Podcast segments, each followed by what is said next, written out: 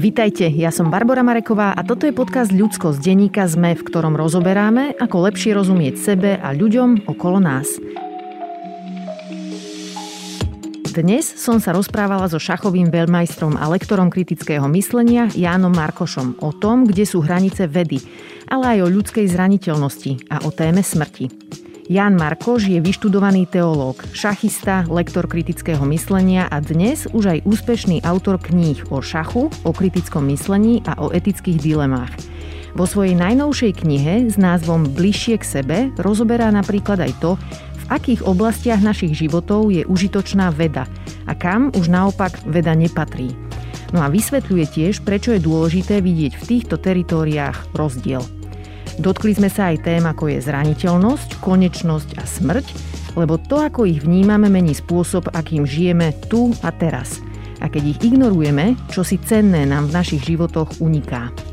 Zaujímavé je, že konverzácia o smrti nemusí byť nevyhnutne depresívna, ale môže byť aj upokojujúca a v niečom dokonca tvorivá podcaste Ľudskosť je Jan Markoš už druhýkrát. Náš prvý rozhovor bude v popise epizódy a nájdete tam aj názvy kníh či seriálu, ktorý spomíname dnes.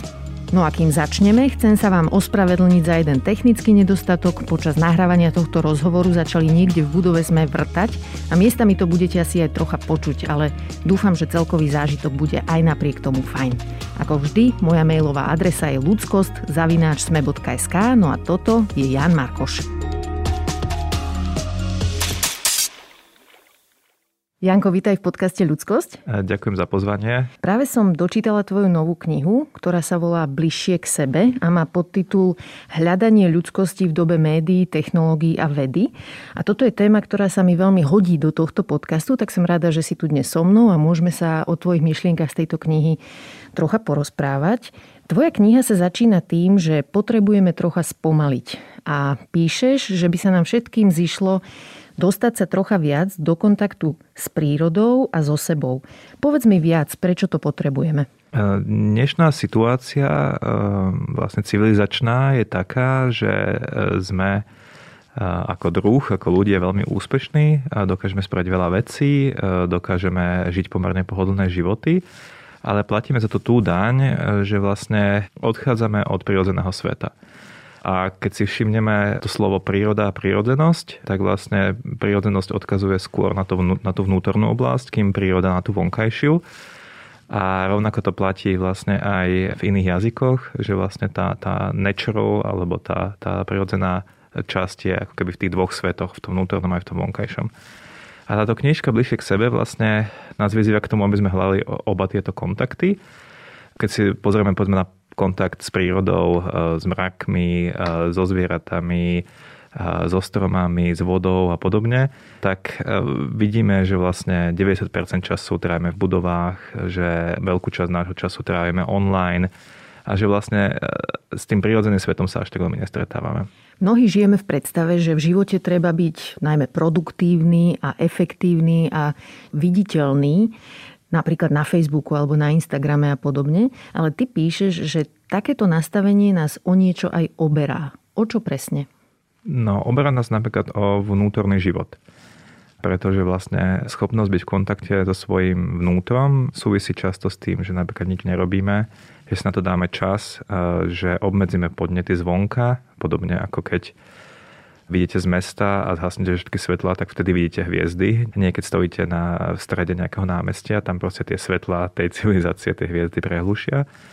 Takže je to ako keby spôsob toho seba obmedzenia sa, je, je jeden z základných spôsobov, ako sa vlastne dostať o kúsok bližšie k nejakému svojmu vnútru.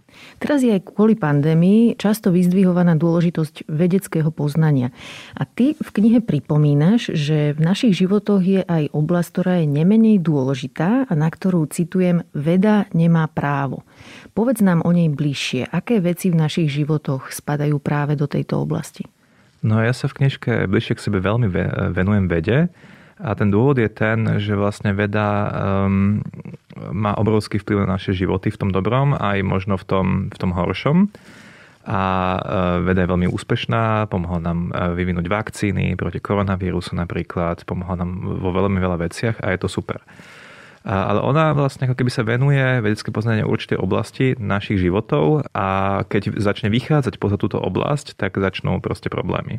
Je to podobné ako keď máte korčule, že pokiaľ ste na lade, tak je všetko super, korčule vás e, prenesú kam chcete, ale ako náhle chcete výjsť a proste ísť, ja neviem, do lesa alebo nebodaj na tanečný parket, tak to môže dopadnúť o mnoho horšie. Takže tá knižka vlastne bližšie k sebe vo veľkej miery, miere hľadá odpoveď na to, že kam má veda dosah a kam už by sme opúšťať nemali. A verím, že keď toto si jasne nastavíme a vyriešime, tak vlastne potom aj stratíme až takú motiváciu neustále sa hádať s vedou aj na jej pôde kvázi že dosť často tie výčitky voči vede alebo také tie námietky, ako sú všetci vedci zapredaní údajne, ako proste e, sa falšujú všetky výskumy a podobne, tak to je až smiešne, ale myslím si, že ten hlavný dôvod je ten, že nemáme vyriešené vlastne, že kam vedu môžeme pustiť a kam už nie. Čiže v akých témach máme teda k veciam pristupovať na základe vedeckých dôkazov a vedeckého poznania a kedy si máme ponechať priestor na osobné prežívanie, osobný vkus a hodnoty? Tá hranica e, je pomerne ako keby dlhá v závislosti na to, v akom kontexte sa rozprávame. Čiže tá odpoveď tiež nebude úplne ako keby jednoduchá, krátka. Ale napríklad vede môžeme veriť, keď e, sa bavíme o nejakých veľkých vzorkách, o nejakých štatistikách, e, niečom, čo sa neustále opakuje. A v našich osobných životoch, keď každý máme jedinečný osud, tak tam už to vedecké poznanie môže, môže ako keby zlíhávať alebo nehodiť sa. To znamená, e, verme vede, neviem, pri keď už som videl to očkovanie pri tom očkovaní, kde bolo proste štatisticky dokázané na miliónoch ľudí, čo a ako funguje, ale už by som jej až tak veľmi neveril napríklad pri výbere životného partnera, pretože každý z nás je jedinečný a proste žiadna veda tu až tak veľmi nepomôže.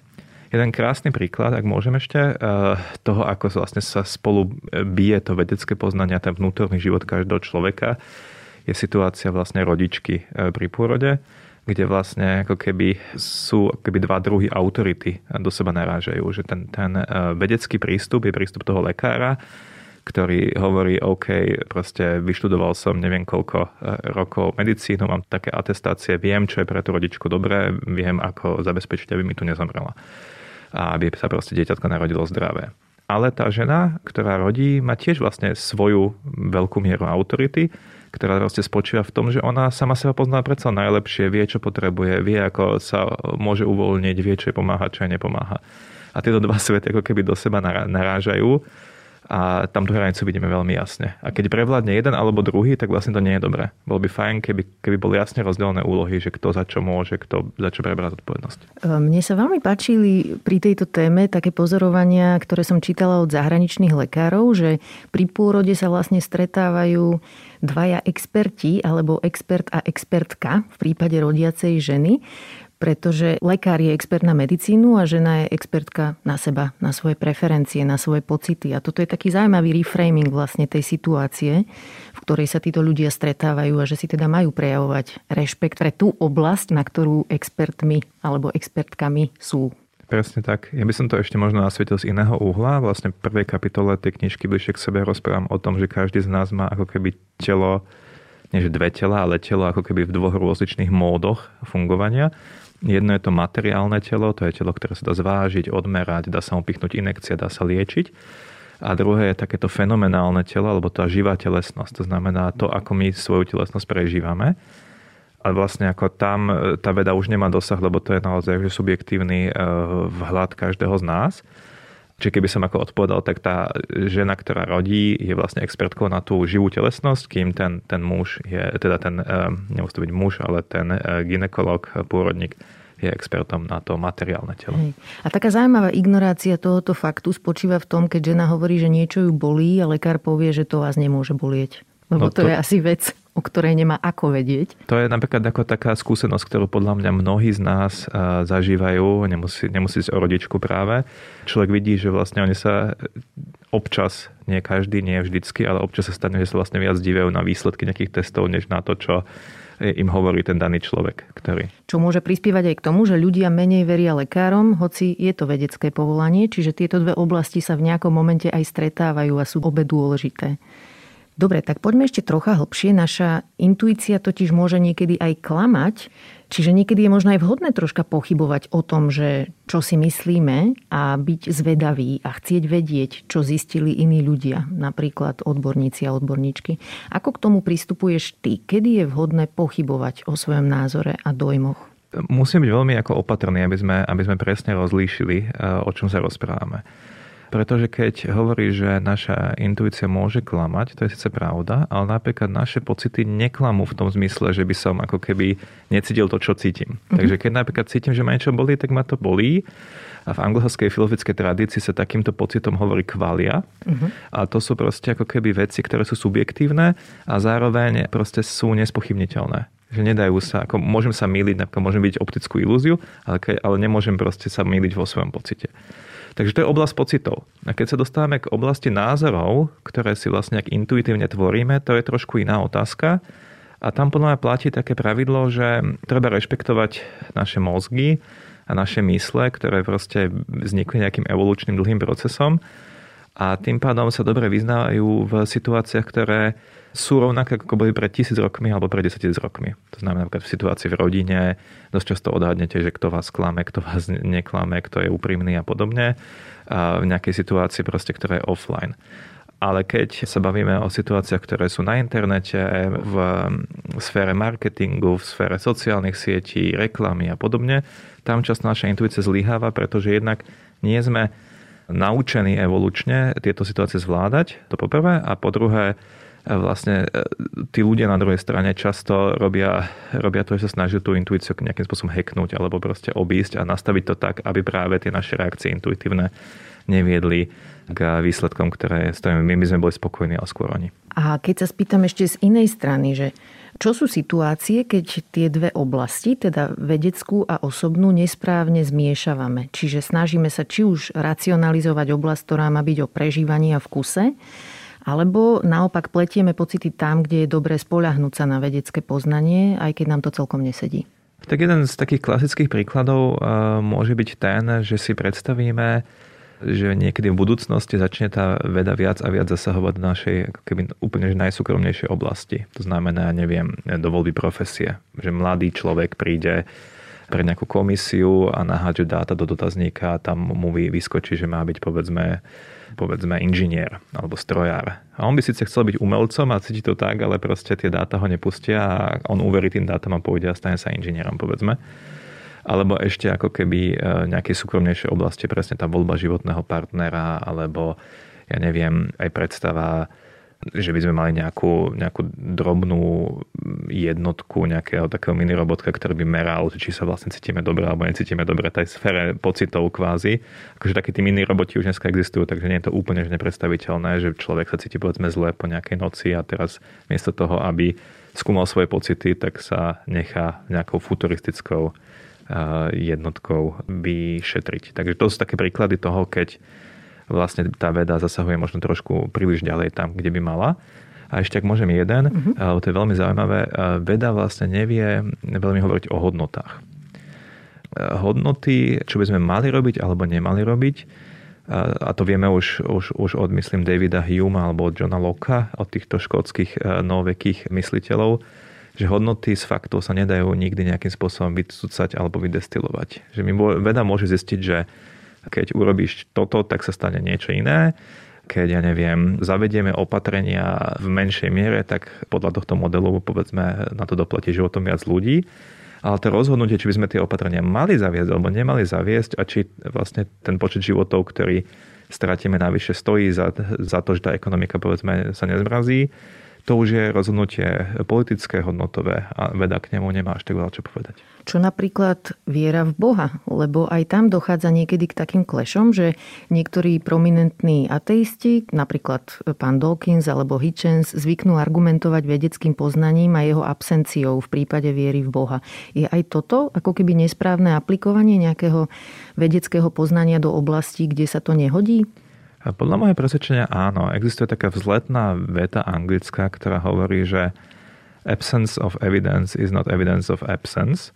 Čiže to, že nemám o niečom dôkazy, ešte neznamená, nie je dôkazom toho, že to neexistuje. Klasický príklad, e, ktorý ja rád používam, je snehulienka 13. komnata.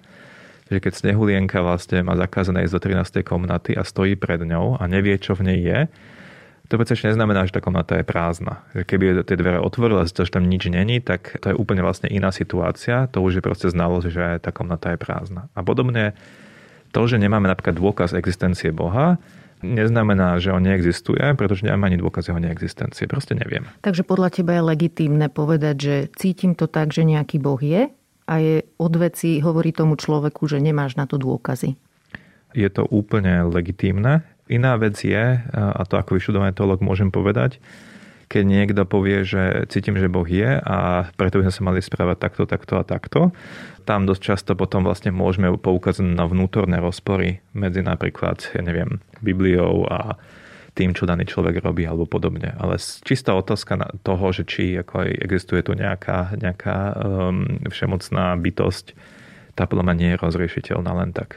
Poďme ešte troška hlbšie k tomu, že ako to vyzerá, keď realitu spoznávame vedeckými metódami um, myslíš ten proces? Ako to, áno, ako áno, to... v knihe máš pekne popísaný, že v čom je rozdiel, keď realitu spoznávame vedeckými metódami a ako to naopak vyzerá, keď ju spoznávame subjektívne v konverzácii, v blízkosti, vo vzťahoch. Áno, rozumiem. Ide o to, že predstavte si nejakého človeka, ja myslím, že mám Jozefa Maka, to je taký ten človek milión slovenskej literatúry, tak myslím, že ja som ho vytiahol v tej knižke Predstavte si, že máte známeho Jozefa Maka a môžete spraviť vlastne dve veci s ním. Že buď môžete ja neviem, ho odvážiť, odmerať, zistiť nejakou analýzou DNA, ako, ako ju má z vlasov. Môžete zistiť proste strašne veľa vecí týmto spôsobom.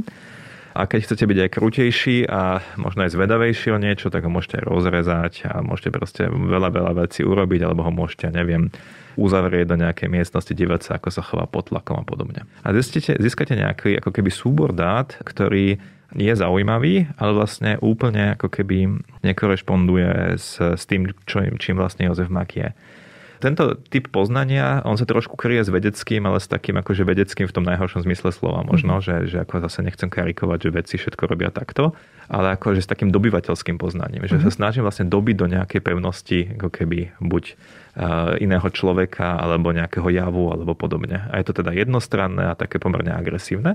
Ten druhý typ poznávania, ktorý som vlastne akože um, na tom príklade Josefa Maka v knižke rozoberal, je, je také keby empatické poznávanie. Že to, ako my obvykle ľudia spoznávame človeka, je, že s ním ideme proste na kafe, porozprávame sa s ním, necháme ho, nech sa nám sám ukazuje, zjavuje.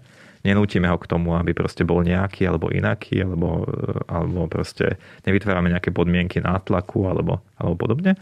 A vlastne a potom, keď sa nám zapáči Jozef Mak, tak sa možno stanem pani Makovou a žijem s ním ďalších 30 rokov a proste spoznávam ho v najrozličnejších každodenných situáciách ale proste druhý typ poznávania, tento empatický vlastne je obojstranný, lebo viac riskujem a ja sa musím ukázať trošku tomu druhému človeku, keď chcem, aby sa on ukázal mne, je o mnoho nepredvídateľnejší, ale vlastne na konci môže viesť k ďaleko lepším výsledkom. Mm-hmm.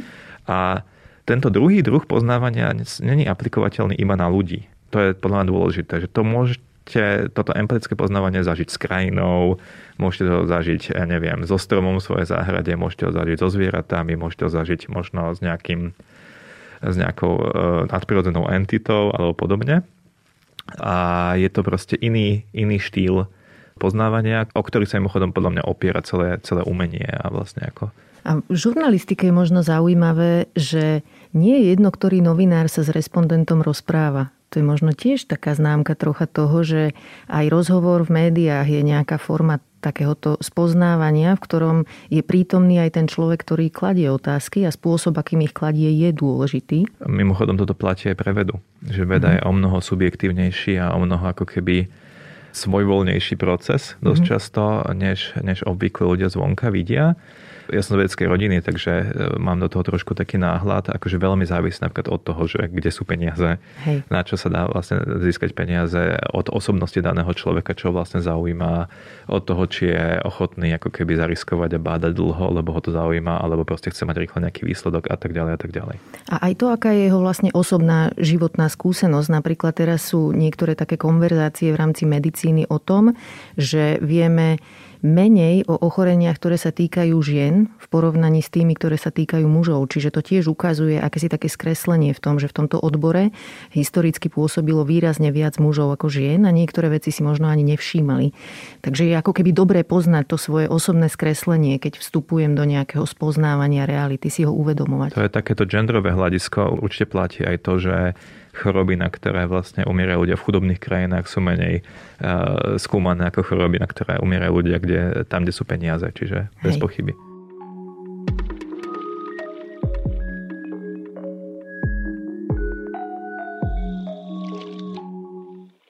Teraz počas korony som si všimla viaceré také iniciatívy, ktoré bojujú proti dezinformáciám a snažia sa to robiť tak, že nám predkladajú dáta Vznikla dokonca aj jedna taká stránka, že dáta bez pátosu.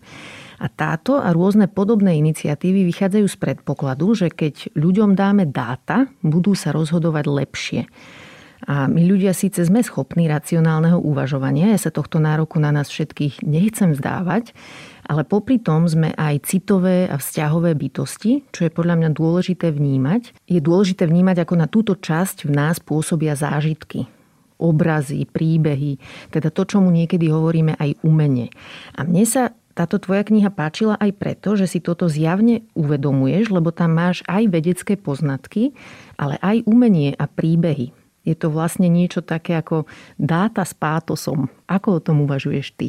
Jednak tie dáta bez pátosu, keď už sme ich spomenuli, sú podľa mňa dobrý príklad toho, kde môže aj, aj vedec urobiť vlastne chybu. Pretože oni ako keby sa snažili robiť nejaké dáta, nejaké predikcie, ale vlastne sami seba neobmedzovali. Akože ne, ne, ne, sami si neurčili tú hranicu, že čo vedia a čo už vlastne nevedia. Mm-hmm. Dobrá veda je pre mňa taká, ktorá ukáže, že kde je vlastne vlastná hranica a sama sa k nej priznáva, tým sa stáva dôveryhodnou.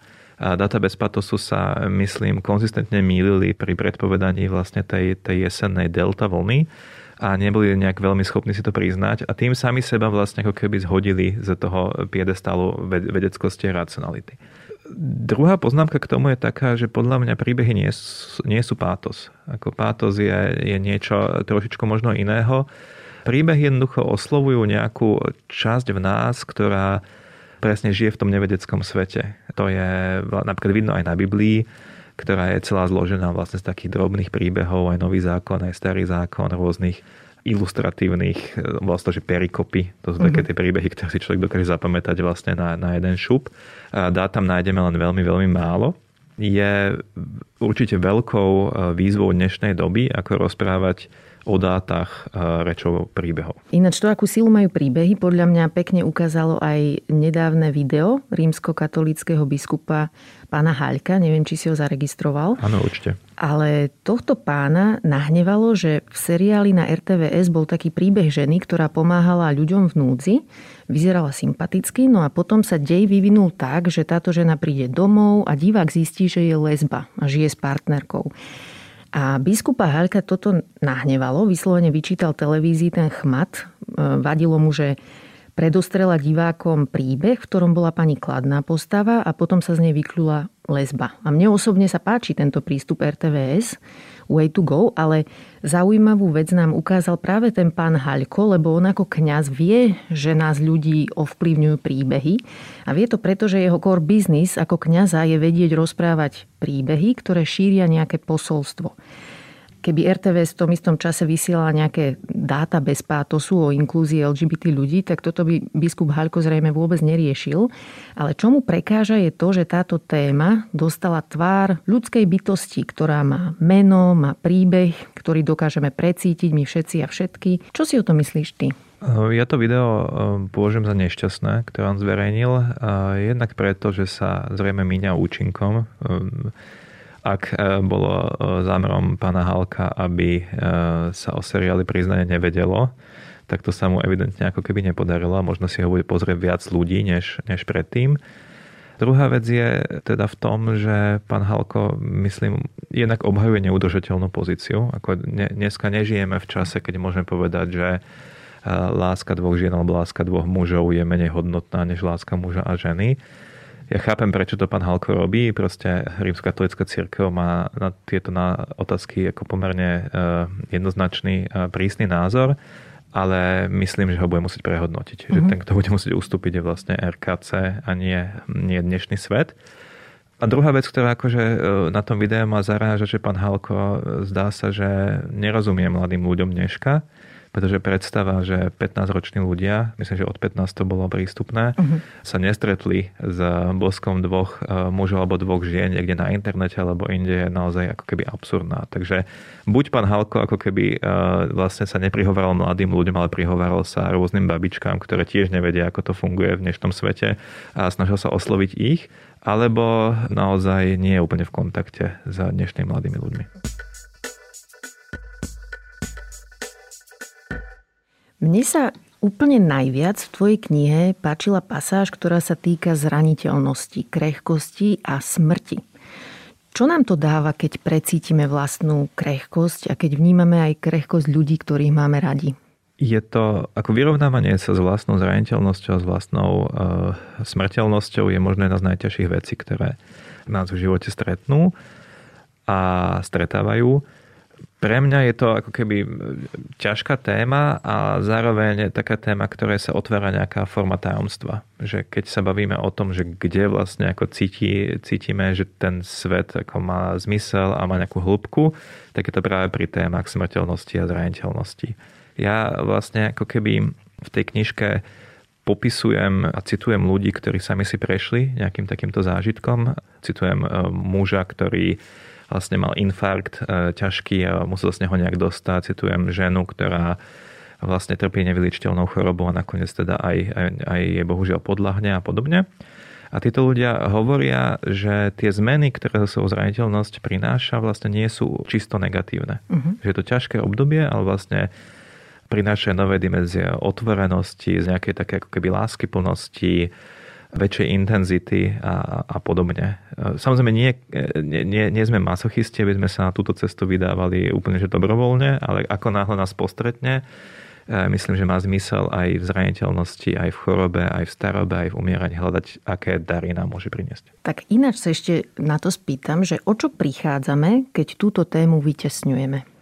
Vytesňovať zraniteľnosť a, a slabosť svoju či ostatných ľudí je taký inštinkt všeludský vlastne, mm-hmm. že, že to je prvý pokus, ktorý urobíme a obvykle nefunguje. Môžeme sa tváriť, že, že iní ľudia dneska neumierajú, že iní ľudia nie sú sami chudobní, že nie sú proste neviem, v nemocniciach alebo podobne.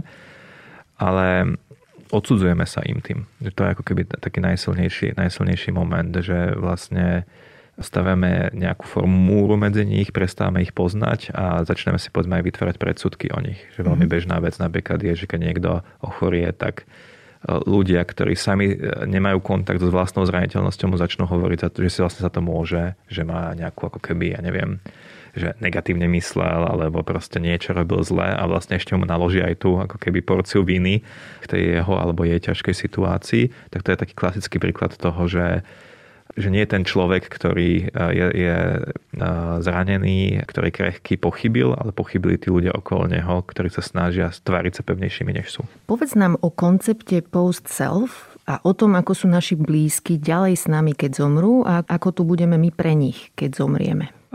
Moja knižka bližšie k sebe je, je vlastne postavená na rešpektovaní zážitkov, fenoménov, pocitov ľudí. Takže keď e, ľudia, ktorí sú pozostali, hovoria o tom, že zosnuli sú nejakým spôsobom prítomní v ich živote, táto knižka, a ja teda spolu s ňou e, to rešpektujeme, a vlastne nerobíme to, čo robí klasická veda, že povieme, že že, že vlastne ako, že je nezmysel, nemôže to tak byť, lebo však už ten človek je, je mŕtvý a to je všetko. No a keď sa na to dívame z tejto perspektívy, tak um, vlastne existuje sociologické výskumy, aj psychologické výskumy, ktoré ukazujú, že vlastne ako keby ten človek, e, ktorý už umrel, nejakým spôsobom zostáva prítomný v životoch svojich blízkych. Napríklad sa s ním rozprávajú, alebo sa k nemu obracajú poradu, robia veci ináč, než, než keby ho nepoznali a, a podobne. A post-self, netreba si teraz predstavovať tak, že, že vlastne agitujem za nejakú predstavu duchov alebo duchariny, že vlastne ten človek síce umrel, ale ako je tu niekde s nami a chodí po nociach v bielom hábite, tak to samozrejme nie je. Ale ten koncept e, podcel vlastne hovorí to, že, že existuje nejaké ja, ktoré nemá teda nejakú materiálnu podobu, nemá nejakú podobu ducha, ale má skôr podobu ako keby tých zážitkov toho, čo daný človek e, vykonal a čo zostáva v tom svete, mm-hmm. toho, ako ovplyvnil vlastne ľudí okolo seba. A že ako keby existuje taká ako keby koherentná nejaká e, postmortálna osobnosť, ktorá ako keby zostáva s, s tými ľuďmi v tejto, v tejto podobe, ako keby nejaký otlačok mm-hmm. vo mhm. svete, alebo v rodine, alebo vo vzťahoch. Aj tam, myslím, rozlišuješ medzi človekom a osobou, alebo také nejaké termíny si tam použil? Je tam rozlišenie medzi organizmom a osobou. Tak. Uh-huh. Na Netflixe som videla jeden taký seriál, volá sa, že Afterlife, neviem, či poznáš. A hlavná postava je čerstvý vdovec, ateista a smrť partnerky ho uvrhla do depresie, nechce sa mu žiť ale veľmi rád si pozerá videá svojej manželky, ktorá zomrela a stále sa mu niekde pripomína v jeho živote. A potom je tam taká pekná scénka, ako sedí na cintoríne oproti náhrobnému kameňu a začne sa s tou manželkou rozprávať. A on je ako ateista teda vie, že posmrtný život neexistuje, respektíve si to myslí ale aj tak má chuť sa s tou ženou rozprávať. A na konci tej scény jej dokonca povie, že je to dobrý pocit môcť sa s tebou rozprávať. Možno je to príklad toho, o čom si písal v tej knihe. Strata partnera alebo partnerky alebo manžela, manželky býva ako keby roztrhnutím toho najsilnejšieho puta, ktoré v tomto svete máme často. A, a preto vlastne ešte dlhé roky takéto rozhovory a takéto vlastne tá prítomnosť v neprítomnosti e, toho zosnulého pretrváva. Čiže to, čo si popísala, nie je vymyslený nejaký hollywoodský koncept, ale je to živá skúsenosť mnohých, mnohých ľudí, uh-huh. že to takto funguje. Ja som ten seriál nevidel, ale môžem odporučiť knižku eh, Juliana Barnesa Roviny života, uh-huh. ktorá vlastne je presne o tomto istom. A tam napríklad hovorí ten Julian Barnes zaujímavú vec, že hovorí, že, že jasne viem, že moja žena nežije, ale to, že nežije, ešte neznamená, že neexistuje. Ako keby rozlišuje medzi týmito vecami. Ako môže toto uvažovanie o post-self ovplyvniť to, ako žijeme, aké máme vzťahy a čo pokladáme za dôležité? No, ak uvažujem o tom, čo po sebe zanechávam, čo môže byť ako post-self alebo anglicky sa hovorí ešte legacy, aký bude môj odkaz, čo to po mne zostane, tak môže to mať ten dôsledok, že sa prestanem vlastne smrti a umierania báť do takej intenzívnej miery a, a to môže mať úplne prevratný efekt na to, akým spôsobom žijem svoj život, pretože mnohé rozhodnutia, ktoré robíme v bežnom živote sú jednoducho preto, alebo ich robíme preto, pretože sa bojíme. Mhm. Bojíme sa straty zamestnania, bojíme sa, že nás niekto odmietne, bojíme sa, že staneme sami, bojíme sa proste smrti a v okamihu, keď ten strach zo smrti, ktorý je takým jedným z tých prazákladných strachov, sa trošku oslabí, môžeme byť o niečo uvoľnejší, otvorenejší uh-huh. voči ostatným ľuďom. Vo všeobecnosti, a to je zaujímavé, zrejme platí, že ten, kto dobre žije a baví ho to, sa aj menej bojí zomrieť. Mi sa to veľmi páči, lebo ak sa na smrť dokážeme dívať takto, tak pre nás prestane byť takou studenou, morbidnou témou, ťažkou, ale môže prinášať naopak pokoj aj nejaké také odľahčenie do života. Aspoň vidíme veci v perspektíve, vieme lepšie selektovať, čo je dôležité a čo je banalita, ktorá nám len zdvihla tlak. A teraz tak prakticky sa spýtam, keď myslíš na smrť ty, s cieľom sa možno aj uzemniť a nabrať takúto perspektívu, čo presne máš pred očami? Priznám sa, že sám na svoju keby osobnú smrť až tak veľmi nemyslím. Smrť k nám vstupuje obvykle v podobe smrti nášho blížneho. Uh-huh. Že ako keby tie zážitky toho človeka, ktorý sám umiera a vlastne za chvíľočku tu už nie je, tie sú neuchopiteľné, lebo za akúsi hranicou, o ktorej sa vlastne ťažko môžeme rozprávať. Takže skôr rozmýšľam o, o, o, o tom, aké to je stratiť svojho blížneho, než, než o svojej vlastnej smrti. O čom ale dosť rozmýšľam je moja dočasnosť, čo je trošku možno trochu iná téma, uh-huh. že mhm. uvedomujem si, že dobre, nemám teraz 60, mám 36, e, ak sa nemýlim, ale, ale ako je to taký ten moment, keď už vlastne končí ten rast a nejaký automatický rast tých životných schopností a podobne a človek vidí, že, že má nejaký čas a uvažuje, že čo s ním vlastne ako ho rozumne použiť. Ja mám ináč takú hypotézu, že my sa smrťou zaoberať tak trocha aj chceme, len to nemáme celkom zvedomené.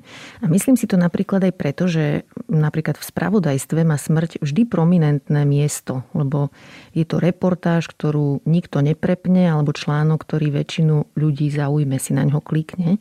A médiám býva niekedy vyčítané, že sa, citujem, priživujú na nešťastí, ale médiá naopak argumentujú, že ľudí to zaujíma. A podľa mňa sme všetci trocha málo zvedaví a ukončujeme túto debatu príliš rýchlo, bez toho, aby sme preskúmali, čo sa vlastne deje a prečo ľudia od smrti nevedia odtrhnúť oči, hoci ju videli tisíckrát v médiách. No a také pesimistické vysvetlenie by mohlo byť, že sme chladní a morbidní, ale možno je to inak. Možno je to tak, že sme empatickí, že sa nás to dotýka a dáva nám to veci do perspektívy, lebo nech pán Matovič dnes povedal čokoľvek, ešte stále je to trocha menej dôležité ako to, že niekto dnes napríklad neprišiel domov z práce, lebo ho zrazilo auto. A ja teraz nechcem povedať, že téma smrti je pokrývaná dobre a zmysluplne. V tomto sa určite my novinári a novinárky môžeme zlepšovať. Ale možno by bolo fajn mať konverzácie o tom, ako robiť tieto reportáže lepšie ako do nich vniesť viac rešpektu, viac ľudskej dôstojnosti a ako v rámci nich pomenovať nejakú pointu, ktorá je pre ľudí naozaj prínosná a pomáha im svoje pocity okolo nej lepšie stráviť. Čo si myslíš ty? Ja možno trošičku iný pohľad. Mne sa zdá, že to, čo sa ukazuje napríklad v televíznych novinách alebo v nejakých seriáloch a tak, to nie je smrť ako taká, ale je to takéto divadlo tej násilnej smrti. Uh-huh. Že ako keby to, čo vlastne nás ľudí zaujíma na tom, alebo to, čo je adektívne na podobných reportážach, nie je tá téma smrti a smrteľnosti, ale skôr um, ten shot toho adrenalínu, že áno, môže sa dostať aj mne, mojim blízkym, ale zažívam to v bezpečnom prostredí, pretože je to ako keby na tej obrazovke. Čiže zaujíma nás skôr zranenie, krv, nehoda, než, než samotná smrť. Myslím si, že so skutočnou podobou smrti, tak zažíva väčšina ľudí na svojom konci, sa naopak stretáme veľmi málo. Málo kto umiera doma starý človek. Nemyslím si, že existuje veľa reportáží o, o tom, ako, ja neviem, o hospicoch alebo mm-hmm. o niečom podobnom, naozaj sú to hlavne tie nehody. Je to podobné ako s vojnou, že skutočnú podobu vojny v podstate nepoznáme. Možno ju môžeme trošku uchopiť v, v knižkách, povedzme, Svetlany Alexievič, celé to utrpenie, ten chaos, tá absurdnosť a, a podobne. Aj keď vojnových filmov máme vlastne veľmi veľa. Ale mm-hmm. tú mhm. skutočnú podobu tam nedostávame. Dostávame nejaký šot adrenalínu, ktorý proste tvorcovia usúdili, že, že, že potrebujeme. Mm-hmm. Možno to adrenalinové spracovanie súvisí aj s tým, že práve taká smrť je tá, ktorú považujeme za osobnú, že idem niekam a nikdy neviem, ako to skončí. Hej? Že taká nehoda, to je v podstate definícia nečakanej smrti. Ten človek sa niekam vybral a dopadlo to úplne ináč, kdežto napríklad tie hospice, keď je človek starý a má viacero ochorení, tak už sa tá smrť dá predvídať. Čiže možno tá smrť, ktorá je nečakaná, sa nás všetkých dotýka viac a preto je aj v médiách viac. Ehm, ak na to ešte môžem zareagovať, uh-huh. je napríklad e, známe, a tu pomáhajú tie štatistiky a tá veda práve, že na znečistené ovzdušie umiera na Slovensku 20 krát toľko ľudí ako na nehody. Približne. Uh-huh. To je obrovský rozdiel. Koľko reportáží sme videli o znečistenom ovzduši, ktoré sa mimochodom tiež týka nás všetkých a koľko o nehodách. To je dobrý point. V knihe spomínaš ešte také slovo, že posvetno.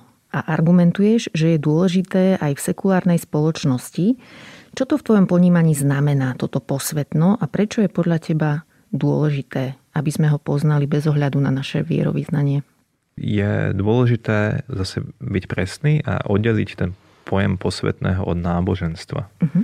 Že posvetné pre mňa a aj v religionistickej literatúre nie je niečo, na čo má proste tá alebo ona církev pečiatku, alebo nie je to niečo, čo sa odohráva iba v kostole, alebo iba, ja neviem, v mešite alebo podobne Posvetno je, je bezprostredný zážitok s niečím, čo nás presahuje. Často ide o zážitok, ktorý je náhly, niekde povedzme v prírode, alebo v snoch, alebo, alebo podobne. Že zacítime blízkosť niečoho, e, čo je vznešené, dôstojné, možno o mnoho mocnejšie ako my. A vlastne náboženstva celého sveta sa snažia artikulovať tieto zážitky. Čiže tie zážitky sú primárne, a vlastne ako keby tie náboženské vysvetlenia a podobne sú až ako keby sekundárna vec. Podobne ako zážitok zamilovanosti je primárny a nejaká, e, neviem, psychologická teória lásky je až sekundárna vec, ktorá sa ju snaží artikulovať. Iný pohľad na posvetné môže byť taký, že my ľudia ako keby nedokážeme úplne žiť v nejakom nehierarchickom svete. Že v svete, kde je všetko jedno vlastne. A svet vedy je presne takýto. Napríklad ponúka priestor, ktorý nemá žiadny stred, kde vlastne jedno, e, čo sa hýbe a čo stojí, hlavný vzťah medzi tým. Náš ľudský svet obvykle má nejaké centrum, má nejaké, nejakú perifériu, niečo, čo je dôležitejšie, niečo, čo je menej dôležité. A to, čo je ako keby v strede tej dôležitosti, v jednej z týchto hierarchí je práve posvetné.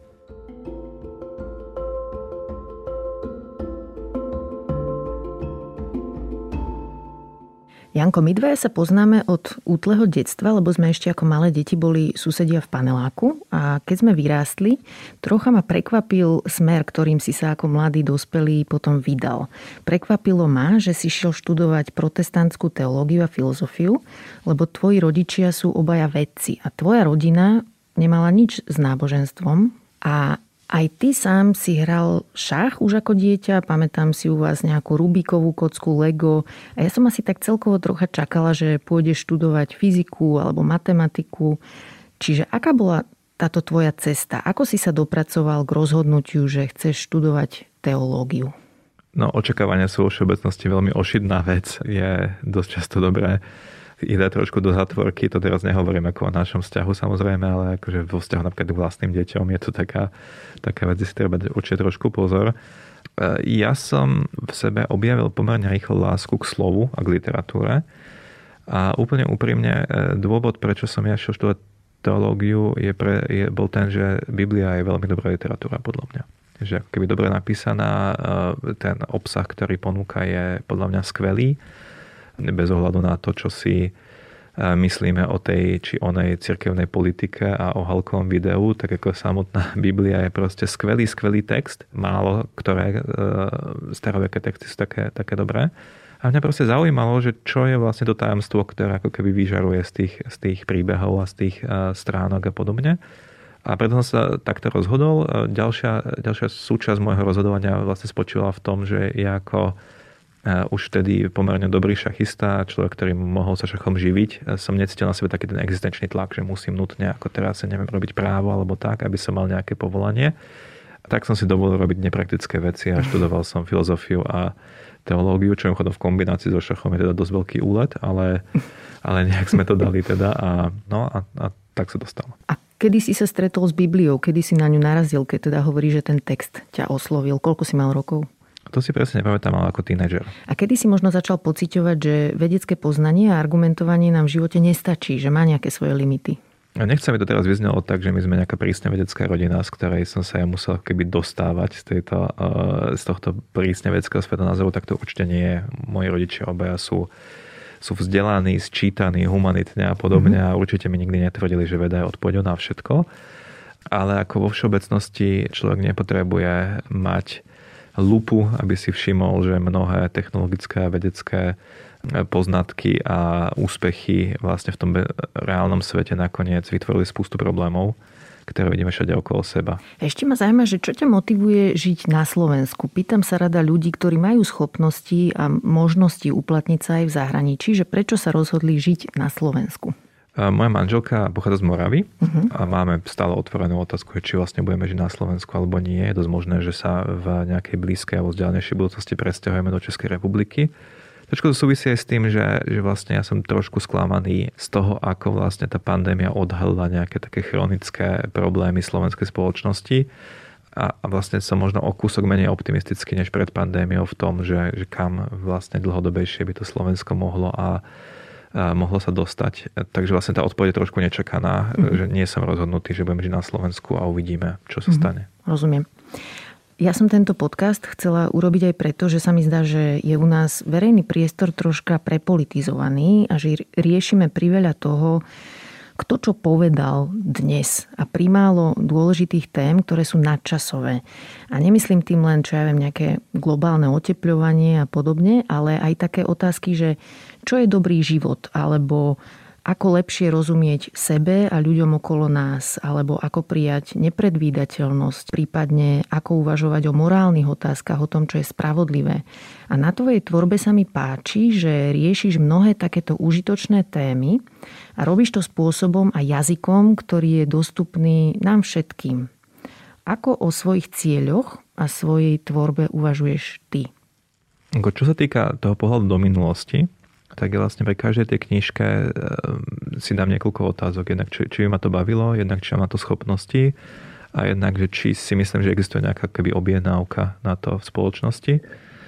Slovenský trh je bohužiaľ relatívne malý, takže nedajú sa podľa mňa robiť úspešne, že veľmi čítané knižky, ktoré sú ako špecifické alebo veľmi špecifické, alebo sa veľmi nejakým takým vysokým jazykom rozprávajú o veciach ja mám to šťastie možno, že jednak som učil, jednak e, dosť často mi dlho trvá, kým niečo pochopím a to sú veci, ktoré potom pomáhajú pri tom výklade, že keď človek ako keby si to musí odtrpieť pri tom pochopení, tak potom sa mu to možno ľahšie vysvetľuje.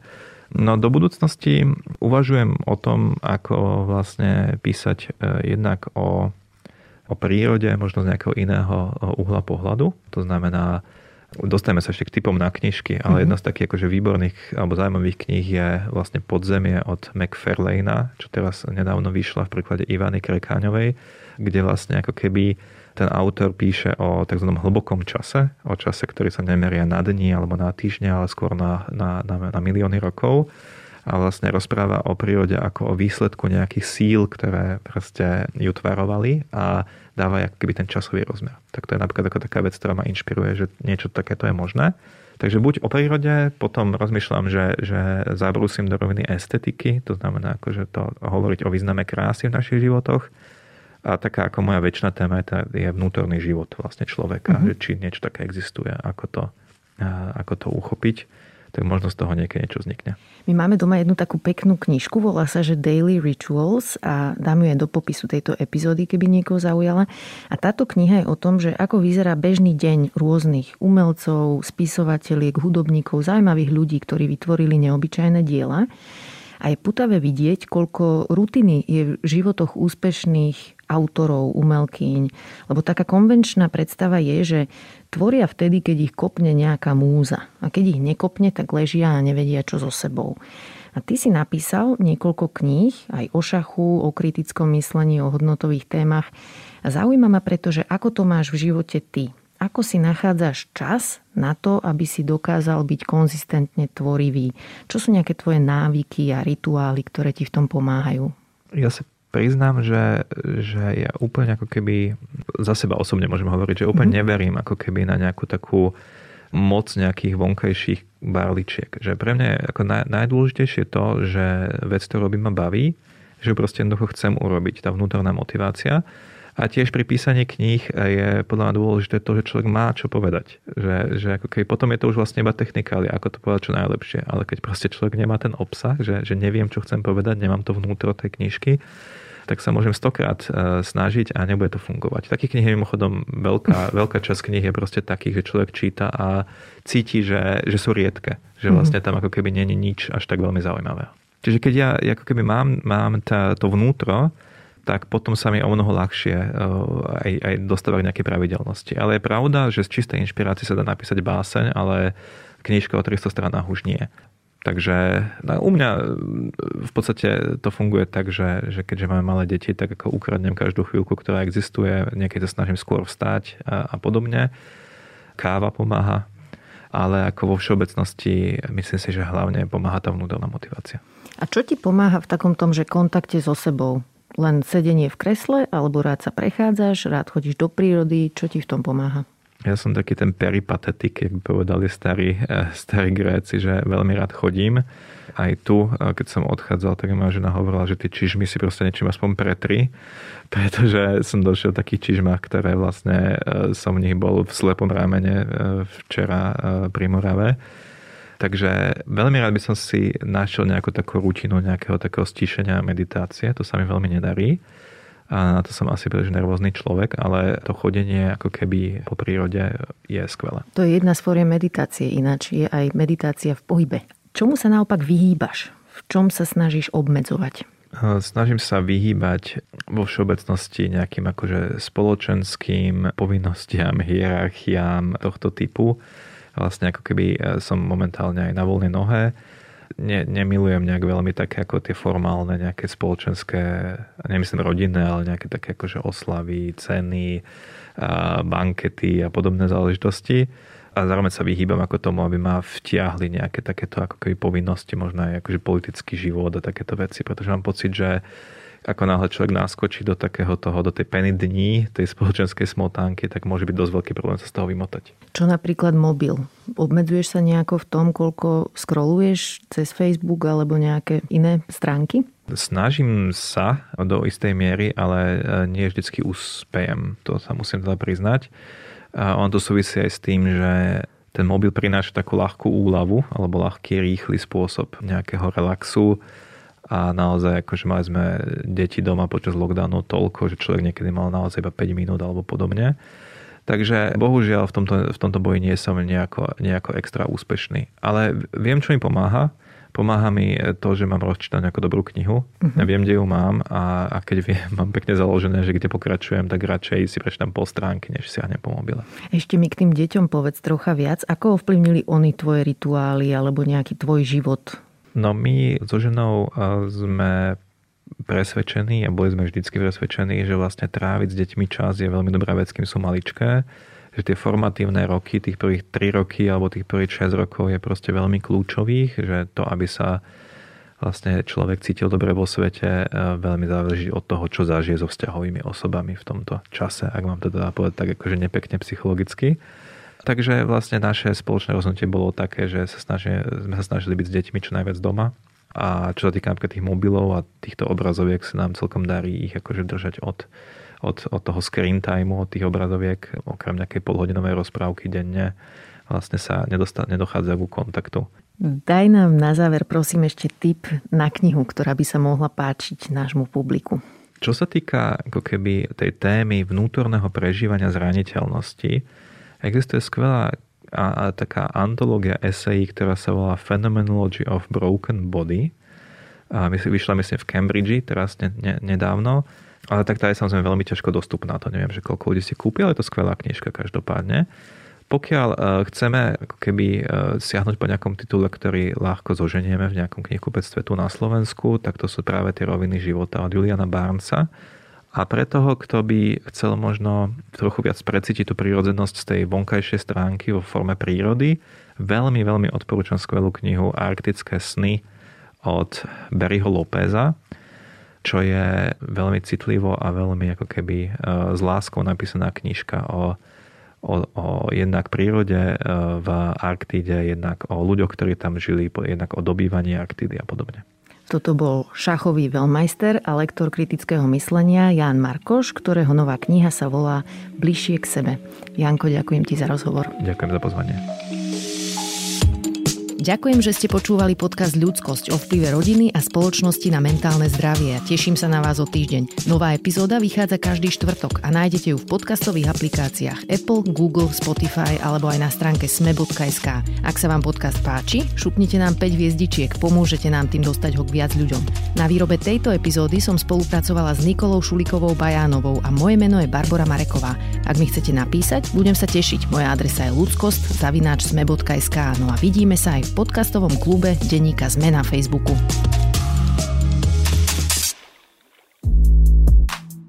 Ak viete o klíme len to, že ju rieši nejaká Greta s komentárom blá blá blá, nájdete si náš klíma podcast denníka ZME. Hovoríme v ňom o tom, prečo je táto téma dôležitá a zároveň nebudete počuť, že tu všetci zhoríme, ale hľadáme riešenia a s našimi hostiami sa rozprávame o tom, ako zmenu klímy zastaviť a čo vie preto urobiť každý z nás. A ak vás klíma už zaujíma, zapnite si nás tiež. Vysvetľujeme súvislosti aj hľadáme kontexty. Volám sa Katarína Kozinková a budem sa na vás tešiť. Klíma podcast denníka ZME nájdete na zme.sk a môžete ho odoberať vo všetkých podcastových aplikáciách.